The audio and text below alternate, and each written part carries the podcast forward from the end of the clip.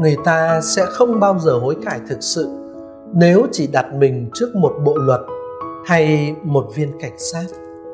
Bởi vì, tôi lấy thí dụ, làm gì có một bộ luật quy định mỗi năm người chồng phải tặng quà cho vợ mấy lần để xứng đáng được coi là người chồng tốt?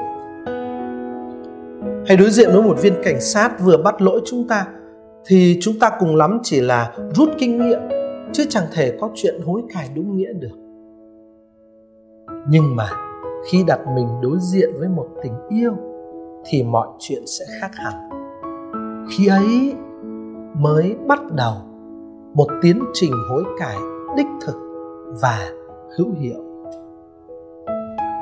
Khi còn ở phương xa, quyết định trở về, người con hoang đàng trong dụ ngôn người cha nhân hậu mới chỉ nghĩ tới cái chiếc tủ lạnh đầy ắp thức ăn tại nhà cha mình.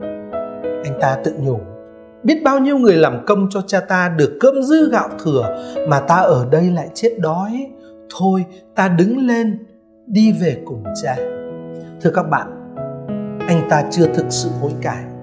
Dù anh ta đã lên đường, sau cái quyết định đó, nhưng mà anh ta chưa thực sự hối cải. Chúng ta cũng thường như vậy. Và điều đó giải thích tại sao chúng ta cứ tiếp tục sa ngã trong những lỗi phạm, có khi là rất nhỏ chúng ta vẫn cứ đặt mình ở trước một bộ luật.